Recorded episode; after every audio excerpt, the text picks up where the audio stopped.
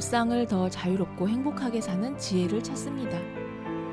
청취자와 함께 만드는 심리 상담 방송 참나원 시작합니다.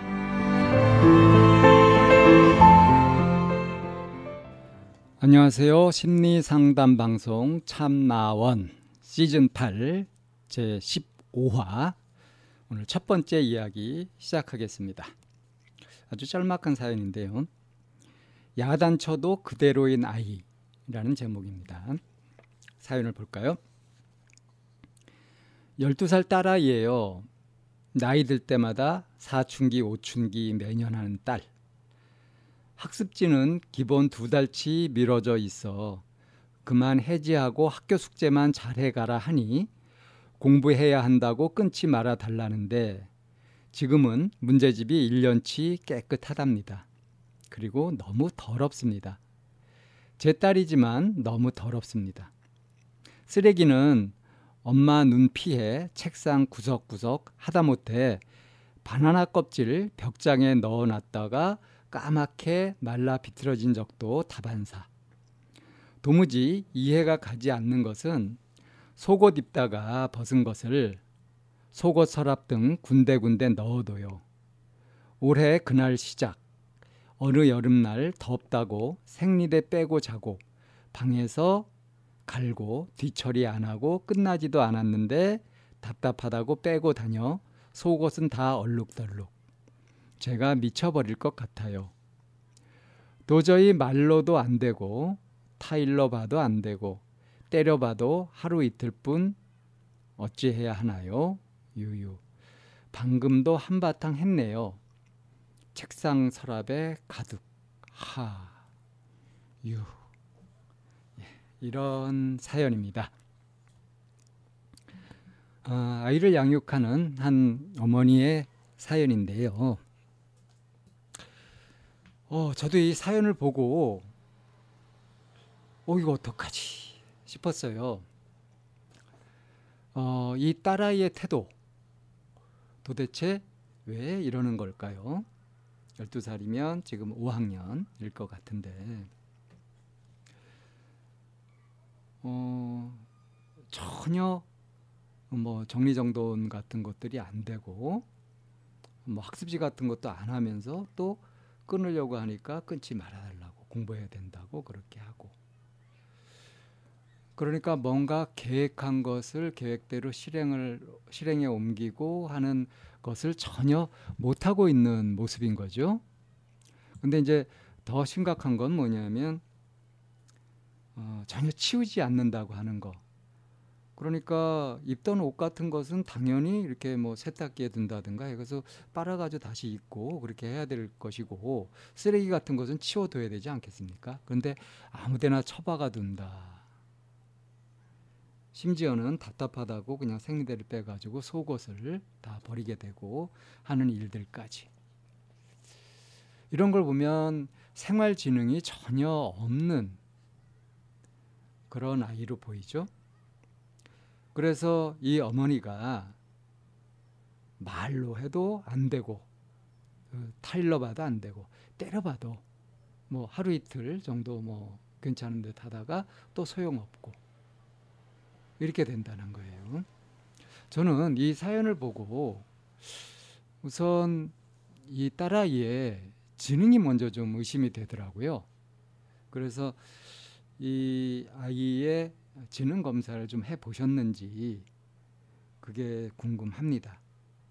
어쩌면 좀 정신지체일 가능성도 생각해 봐야 돼요.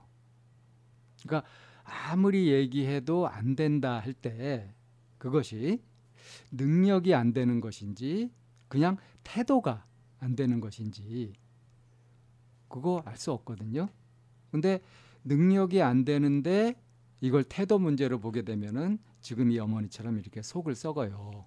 그래서 이렇게 저렇게 해보고 하면서 안 되는 걸 자꾸 하려고 하고 이제 관계만 나빠지고 상황은 좋아지는 것이 없죠. 그래서 먼저 해보실 것은 상담센터 같은데 어, 아이를 데리고 가서 지능 검사 또는 적성 검사 이런 것들을 좀 해 보시라고. 뭐 12살 정도 됐으면 해볼 만 해요. 그렇게 해 봐서 아이에게 정신적인 이상이 있는지 같은 것도 좀 테스트를 해 보시는 것이 우선 필요하겠다 싶습니다. 우리가 왜 몸이 안 좋으면 병원에 가가지고 진단을 받아보잖아요. 그래가지고 이제 진단에 따라서 치료를 할 것인지 말 것인지 이렇게 결정하고 하잖아요. 근데 생활상 이렇게 지속적인 문제가 고쳐지지 않는 만성적인 문제가 있을 때는 어떻게들 하나요? 어딜 찾아가서 어떤 조치를 해야 되는 거죠? 그런 것은 잘 확립되어 있지 않은 상태죠. 근데 지금 이 아이 같으면 이렇게 얘기를 해도 안 되고 뭐 타일러도 안 되고 어? 심지어는 때려도 그래도 소용이 없다. 이런 것 같으면 우선 능력을 좀 의심해 봐야 됩니다. 애가 이런 게 이런 걸 이렇게 이렇게 해야 되는 거다라는 그러니까 쓰레기는 치워야 되는 거고 어. 그리고 공부는 계획을 해가지고 어떻게 해야 되는 거고 이런 것들 그러니까 일상생활을 일상을 살아가는데 필요한 그런 루틴 같은 것들을 익히고 그대로 해내는 거 이게 그 인간으로서 어떤 이 사회 속에서 규칙을 지켜 나가면서 살아가는데 꼭 필요한 것이잖아요. 근데 이것을 배우고 익힐 만한 능력이 부족할 수도 있습니다. 보통 어, 지능이 80 이하일 경우에는 어, 한 60에서 80 정도일 경우에는 어, 이게 안 돼요. 이런 경우에는 훈련을 시켜야 되거든요. 근데 아주 특수교육처럼 그렇게 해서 그러니까 일반 아이들처럼 교육하는 게 아니라 손에 쥐어주 꼭꼭 쥐어주듯이 그렇게 아주 친절하게 사력 있게 그렇게 교육을 시켜가지고 이런 일상에 가장 기본적으로 필요한 활동 같은 것들을 해나갈 수 있도록 익혀가는 것이 필요합니다. 어, 60에서 80 같으면 이제 교육 가능 수준이라고 해요. 그래서 이렇게 아주 주의 깊게 특수 교육을 통해서 교육을 시켜주면은 이거를 습득해가지고 자기가 어, 스스로 해낼 수 있게까지 교육을 시킬 수 있거든요. 만약에 이제 60 밑에까지 내려가게 되면은 이거는 어, 교육 가능 수준이 아니라 훈련 가능 수준이라고 해가지고 아주 기본적이고 단순한 생활만 좀 익숙하게 할 수 있는 겁니다. 보통 인간적으로 상식적으로 뭔가 풀어가는 그런 것들은 좀 기대하기 어렵고요. 사회생활 같은 것도 기대하기 어렵습니다. 어, 그래서 이게 이제 어떤 인지 수준에 따라서 지능 수준에 따라서 어, 거기에 적절한 조치를 해야 되는 거죠. 근데 이렇게 보통 권하면요. 이렇게 권하는 것 자체를 굉장히 기분 나쁘게 받아들이는 그런 풍토도 좀 없지 않아 있는 것 같아요. 그러니까 어 상담 좀 받아봐라 이러면 이 이야기를 굉장히 기분 나쁘게 듣는 거죠. 고깝게 듣습니다. 어? 내가 이상하다는 얘기인가? 정상인이 아니란 얘기지. 이런 식으로 듣는 그런 분위기가 좀 있어요. 그러니까 상담실을 찾아간다든가 이런 검사를 해본다든가 하는 것 자체를 좀 멀리하고자 하는 어, 이거하고는 상관없이 살고 싶어하는 그런 경향성들이 좀 있어서 실제로 어, 이런 전문적인 진단이나 조치가 필요한 그런 경우에도 이 사각지대에 놓인 사람들이 꽤 많이 있는 것 같습니다. 근데 만약에 이제 이 검사를 해봤을 때 지금 제가 얘기한 것처럼 교육 가능 수준이나 훈련 가능 수준으로 그렇게 이제 지능이 나온다고 한다면 이제 특수교육적으로 해가지고 아, 그렇게 조치를 취해야 되는 거고요. 만약에 지능이 이제 그 80 이상으로 보통 정상 범위로 이렇게 들어왔다라고 한다면 그렇다면 이제 그 다음에 해야 될 조치는 뭐야, 뭐냐 하면 이 아이의 내면을 파고 들어가 보는 그런 분석 상담을 좀 해봐야 되는 겁니다.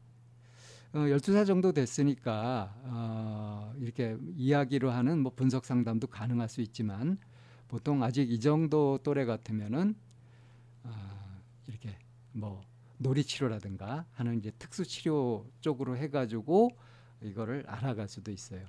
이거는 이제 진단 목적도 있지만 그것보다는 어, 속에 어, 트라우마나 이런 것들이 켜켜이 만약에 그 한이 맺혀 있는 것처럼 그렇게 뭔가 맺혀 있어서 그래가지고 정신적으로 제 기능을 못하는 그런 경우라고 할 때는 이런 특수 치료 같은 것들이 좀 도움이 될 수 있습니다. 아무튼 이런 전문적인 도움 같은 것을 받으면 그렇게 그 뭐예요 이게 어, 줄다리기를 그렇게 심하게 하지 않고 관계가 심하게 나빠지지 않은 상태로 어, 적절한 도움을 받으실 수 있을 겁니다. 어, 이런 걸 권했다고 해서 기분 나빠하거나 걱정을 많이 하지 마시고요. 그냥 그 병원 가가지고 건강 검진 하잖아요. 그런 것처럼 마음 상태가 어떤지, 예? 정신이 어떤지 같은 것들을 이렇게 심리 검사 같은 걸 해가지고 한번 해보는 겁니다. 그런 것이 도움이 돼요. 아무리 봐도 지금 이렇게 어, 자기 관리가 전혀 안 되는 경우를 보면은 지금 이 어머니가 이렇게 글을 쓰신 거 보면은 이 집안 분위기가 뭐 심각하게 문제가 있다거나 뭐 그런 거 같지는 않거든요. 그러니까 이 어머니가 이거 참 답답하고 걱정되고 하잖아요. 근데 이거는 아무래도 딸한테 무슨 문제가 있는 것 같습니다. 인지 문제인지 정서 문제인지. 인지 문제라면 이제 지능이 좀 떨어져 가지고 정상적인 일상생활이 굉장히 어려운 그런 경우일 수도 있고요. 그러면 이제 이런 경우에는 태도를 가지고 뭐라고 할 것이 아니라 얘 능력을 키워주는 쪽으로 그렇게 특수교육 쪽으로 해 가야 된다는 거고요. 그것이 아니라 어, 인지 능력에 뭐 별 문제가 없다면은 이제 이건 정서적인 어떤 트라우마 같은 것들을 의심해 보고 거기에 적절한 심리 상담이나 뭐 놀이 치료라든가 이런 것들을 어, 통해서 그래서 이제 아이에게 맺혀 있는 어떤 것들을 풀어주는 것, 즉 트라우마를 극복할 수 있도록 하는 것 이런 것들이 필요하죠.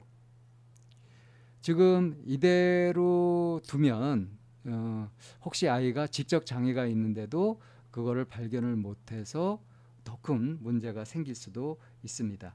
근데 어, 이 저 학습지를 끊으려고 할 때 공부해야 된다고 끊지 말아달라고 하고 나서 막상 1년치 넘게 전혀 이렇게 하지 않는 거 이런 것들을 보게 되면 뭐 심각한 정서 장애 같은 것들이 있을 것 같지는 않아요. 어, 다만 좀 그 뭐 ADHD 그런 거 있잖아요. 과잉 행동 장애 같은 거 그런 유형의 어떤 부분적인 그런 문제 같은 것들을 갖고 있지 않을까 좀 예상이 됩니다. 어, 그왜 개 훈련하고 그러는 거 있잖아요. 그런 거 보면 어떻게 해요? 뭐 한 가지를 이렇게 행동을 하게 해서 그거를 하게 되면은 거기에 보상을 주고 그런 식으로 해가지고 바로 보상을 주고 해서 바람직한 행동을 익히도록 그렇게 해가죠. 이 그런 것들이 이 사람이 정신 상태가 제 기능을 못할 때 그것을 이제 훈련해 가는 것도 그것과 비슷한 그러니까 같은 원리로 학습 원리를 통해서 그런 교육을 시켜 가는 겁니다. 근데 일반 가정에서 일반 사람들이 그런 것들을 하기는 쉽지 않죠. 그러니까 전문가의 도움을 받으면은 의외로 쉽게 해결할 수 있을지도 모릅니다. 어, 이 아이가 전혀 자기가 뭐 정리를 해야 된다든가 청소를 해야 된다든가 하는 그런 개념을 갖고 있지 못하죠. 심지어는 그 생리대도 제대로 처리를 못 해가지고 어, 속옷을 다 버리고 이렇게 되는 거 이거는 뭔가 자기의 일상생활에서 벌어지는 일들의 어떤 인과관계나 어떻게 해야 되는 어, 마땅한 그런 행동에 대한 개념이 전혀 없다는 거죠. 그러니까 이제 이거 생활지능이라고 하는데 생활지능이 몹시 떨어지는 경우에는 이것이 어, 주의 깊은 교육을 통해서 보완될 수 있는 거다. 이렇게 좀 알려드리고요. 전문적인 도움을 청하는 것을 꺼리지 마시고 어, 용기를 내서 한번 아이를 데리고 가서 어, 검사를 꼭 받아보시기를 권합니다. 그러니까 자동차가 망가지면 정비소에 가듯이 아이가 좀 행동이 좀 이상하다 싶으면 그러면은 심리 검사라고 하는 굉장히 좋은 방법이 있습니다. 잘 개발된 그런 것들을 적절하게 잘 쓰는 것도 지혜라고 할 수 있겠죠. 자, 야단쳐도 그대로인 아이라는 사연으로 첫 번째 이야기 정리하겠습니다.